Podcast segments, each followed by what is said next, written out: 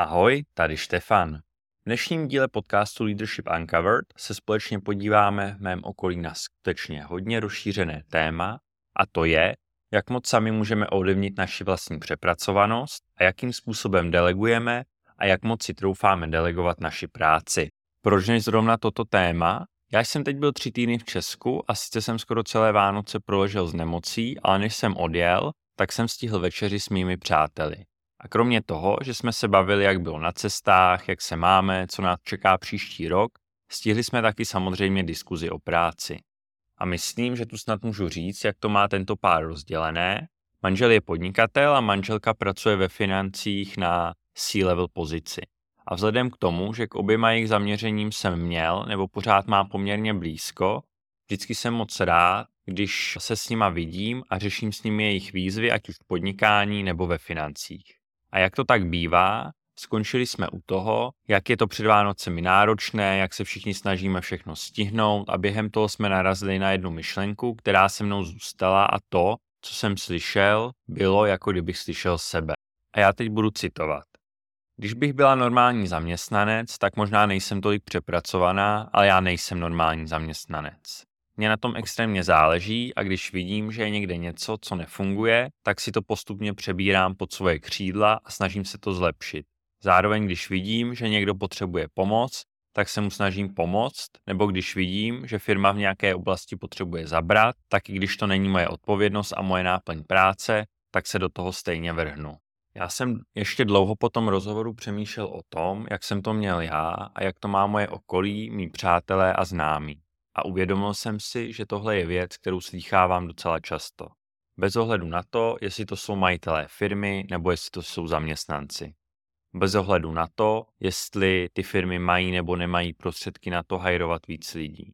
Mám okolo sebe spoustu lidí, kteří se cítí přepracovanými a to z toho důvodu, že jim na té práci záleží a že chtějí, aby všechno bylo v pořádku. Výsledek je takový, že pak všichni vysedáváme v práci hodiny přes čas, pracujeme v neděli večer, když se vrátíme z víkendu, pracujeme v pátek večer, protože to máme na práci klid díky tomu, že jsou všichni venku. A tohle všechno je něco, co já velmi dobře znám. Já jsem za svoji kariéru od mojí první práce, když jsem se staral o finance v neziskovce a bylo mi 19 nebo kolik, tak za svoji kariéru jsem neměl jedinou pozici, kde bych neměl úplně stejný přístup řešit všechno, brát si další a další práci a trávit další a další hodiny času nad novými a novými úkoly. Ve své první práci jsem byl mladý, nadšený, plný energie, u toho jsem studoval a nestresoval jsem se z toho být v práci dlouho a byla to pro mě ta největší odměna a poskytovalo mi to obrovské nadšení.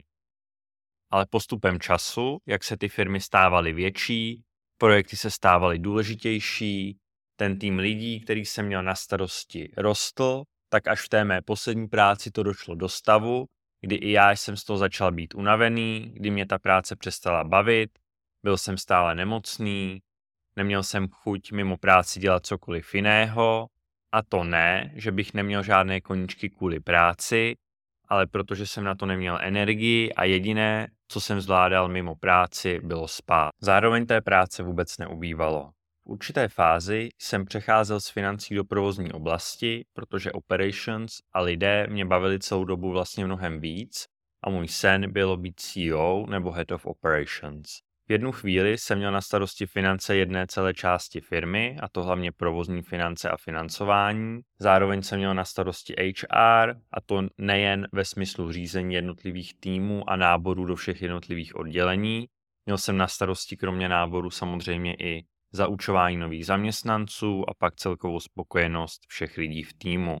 Měl jsem na starosti interní školení, měl jsem na starosti operations a veškeré procesy ve firmě, měl jsem na starosti v jednu chvíli stavbu a přesun do nových kanceláří, celé IT a implementaci velkého IT projektu do 60 společností a tří externích účetních kanceláří a v neposlední řadě také celý marketing.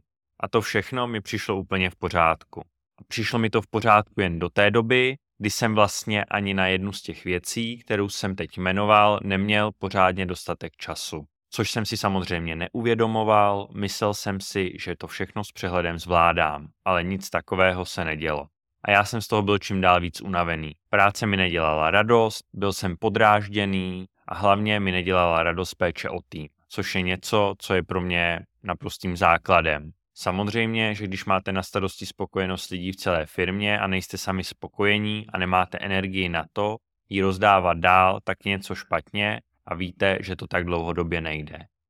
A já si myslím, že do takových situací se my, jako lídři, a hlavně mladí lídři a střední management, dostáváme velice často a není to většinou chyba nikoho jiného, kromě nás samotných. Dnes, po tom dalším úvodu, bych chtěl mluvit hlavně o tom, co se u mě změnilo, že jsem rozpoznal, že to takhle dál nejde a zároveň, co my všichni můžeme dělat proto, aby jsme se nějakým způsobem vymanili z toho věčného pocitu, že nic nestíháme a že je v pořádku být neustále v takové zátěži a přibírat si další a další práci.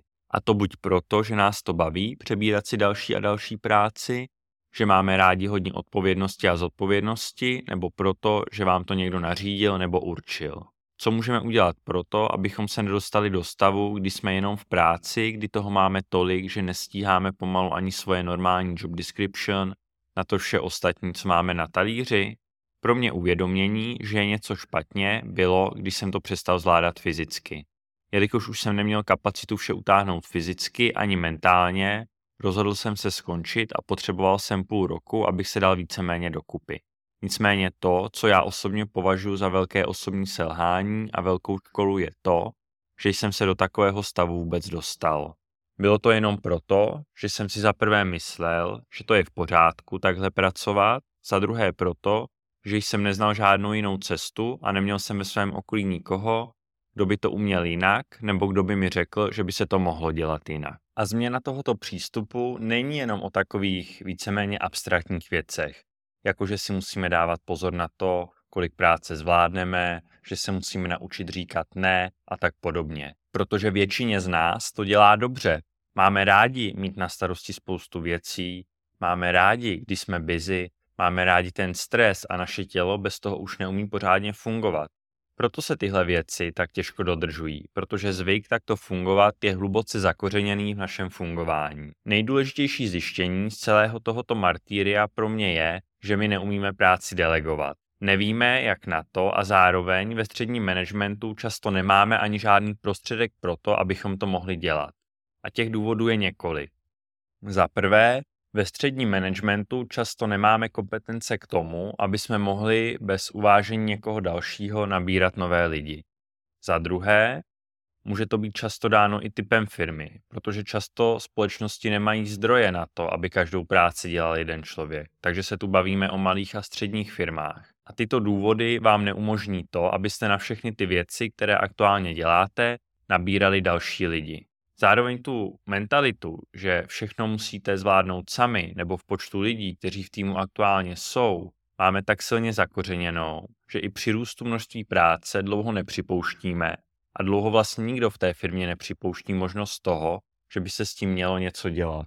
A to byl jeden z těch mých hlavních problémů. Já jsem zkrátka měl mentalitu, že bez ohledu na to, kolik mám práce, tak nemůžu přijít s tím, že by se měli nabrat noví lidé noví lidé, kteří by to určitě dělali líp než já, protože i když je to pro naše ego úžasné a pro moje bylo dělat marketing, finance, operations, IT a všechno další, tak je nutné si přiznat, že na každou tu věc určitě existuje někdo, kdo ji dělá mnohem líp jak já a kdo určitě odvádí lepší práci, protože dělá jenom to, může se v tom rozvíjet, může se na to soustředit a nemusí k tomu dělat dalších 150 tisíc věcí. No a to byl samozřejmě přesně můj případ. První chyba byla, že jsem nebyl schopný nějakým způsobem ani připustit, ani mě to nenapadlo, že velká část věcí a velká část činností by mohla být nahrazena nějakým člověkem, který by mě v tom pomohl a na kterého bych mohl ty činnosti delegovat.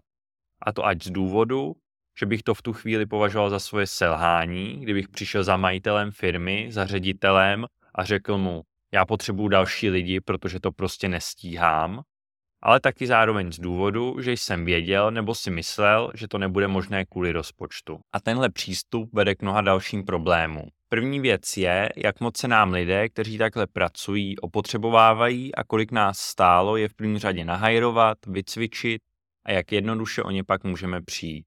A pamatujte například ze začátku podcastu, nebavíme se o lidech, kteří nechtějí pracovat. Naopak, mluvíme o někom, kdo je silně motivovaný, záleží mu na jeho práci a na firmě a to je důvod, proč pracuje víc a víc, takže v našich očích vlastně ideální zaměstnanec.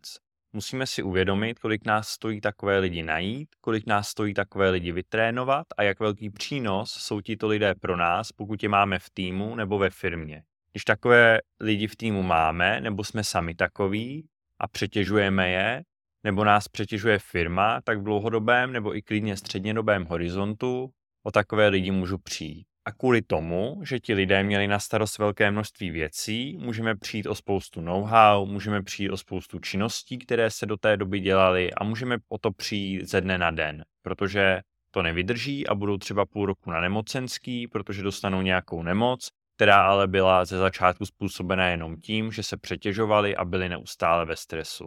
Další problém pro společnost je, že takový člověk, i když v krátkodobém horizontu dělá x věcí najednou, tak v dlouhodobém horizontu ta jeho výkonnost rapidně klesá. A dělá, co dělá, tak zkrátka nemůže udržet tempo, které nasadil a to samozřejmě je pro nás problém.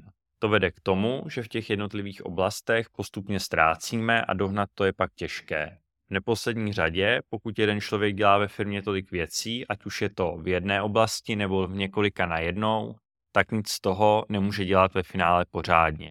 Konkrétní příklad, pokud já jsem měl na starosti hiring a hirovali jsme zrovna třeba sedm nebo pět pozic na jednou, normální člověk, který má na starosti HR, se prakticky věnuje jenom tomu hiringu. Ale někdo, kdo má na starosti dalších deset věcí, tak se věnuje i těm dalším deseti věcem.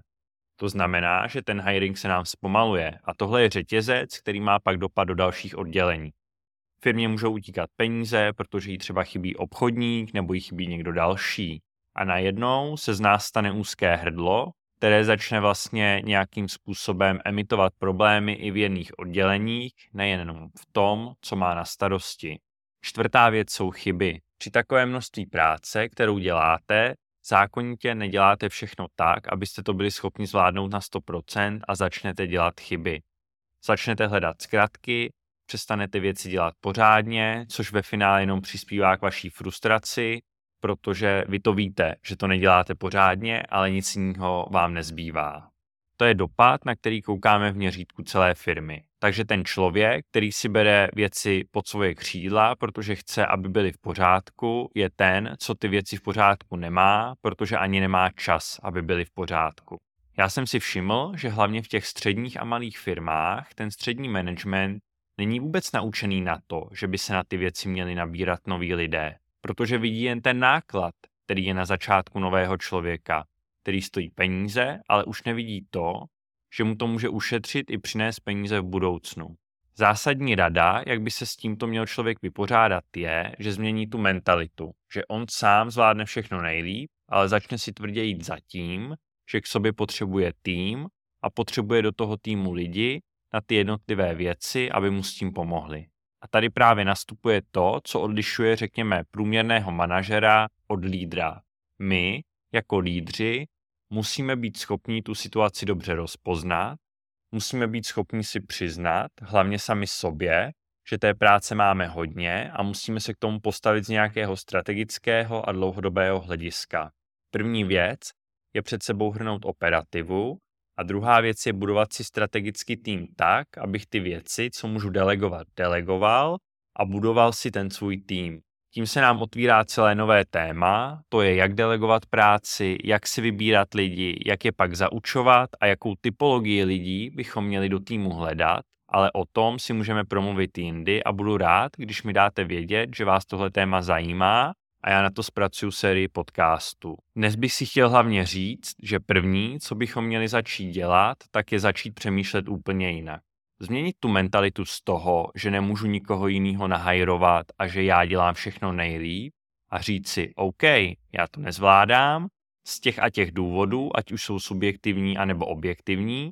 Ten objektivní důvod je, že toho máte hodně, ale když to nezvládáte, tak to znamená, že musíte začít hledat řešení a jediným z těch řešení je ten tým rozšířit a na ty věci, které dělám, nabrat odborníky a začít se obklopovat lidmi, kteří tu danou věc umí lépe než vy sami. Takže delegování, delegování a hiring. To je jedním z řešení toho problému. I když budete na začátku bojovat například s majitelem firmy nebo vaším nadřízeným o to, že potřebujete do týmu další lidi. Ale to je právě to, o čem jsme mluvili už například v první epizodě, schopnost vést, a to i ve chvíli, kdy nemám tu formální autoritu k tomu rozhodnutí, ale vím, že je to správné řešení a udělám všechno proto, abych ho prosadil. V dnešní epizodě jsme se zaměřili na velmi důležité téma. Jak moc můžeme ovlivnit naši vlastní přepracovanost a jak efektivně delegovat práci. Rozebírali jsme příklady ze skutečného života, včetně mých vlastních zkušeností, ale i zkušeností mých blízkých přátel nebo kolegů. Probrali jsme, jak snadno můžeme spadnout do pasti neustálého přebírání nových a nových úkolů, zejména když nám na naši práci a úspěchu firmy opravdu záleží. Ukázali jsme, že tato cesta často vede k vyčerpání a snížené efektivitě, jak na osobní, tak na té firemní úrovni. A klíčem k překonání této výzvy je změna našeho přístupu k práci. Místo, aby jsme se snažili zvládnout vše sami, je důležité naučit se práci efektivně delegovat a stavět tým, který nám pomůže dosáhnout našich cílů. Dnešní epizoda nám tedy připomíná, že být skvělým lídrem neznamená dělat vše sami, ale umět rozpoznat, kdy a jak rozdělit zátěž, abychom byli efektivnější a udrželi si radost a nadšení pro naši práci. Těším se na vás v dalším díle podcastu Leadership Uncovered. Mějte se skvěle a nezapomeňte, jako lídři máme moc měnit životy k lepšímu, životy své i lidí okolo nás. Naschledanou příště.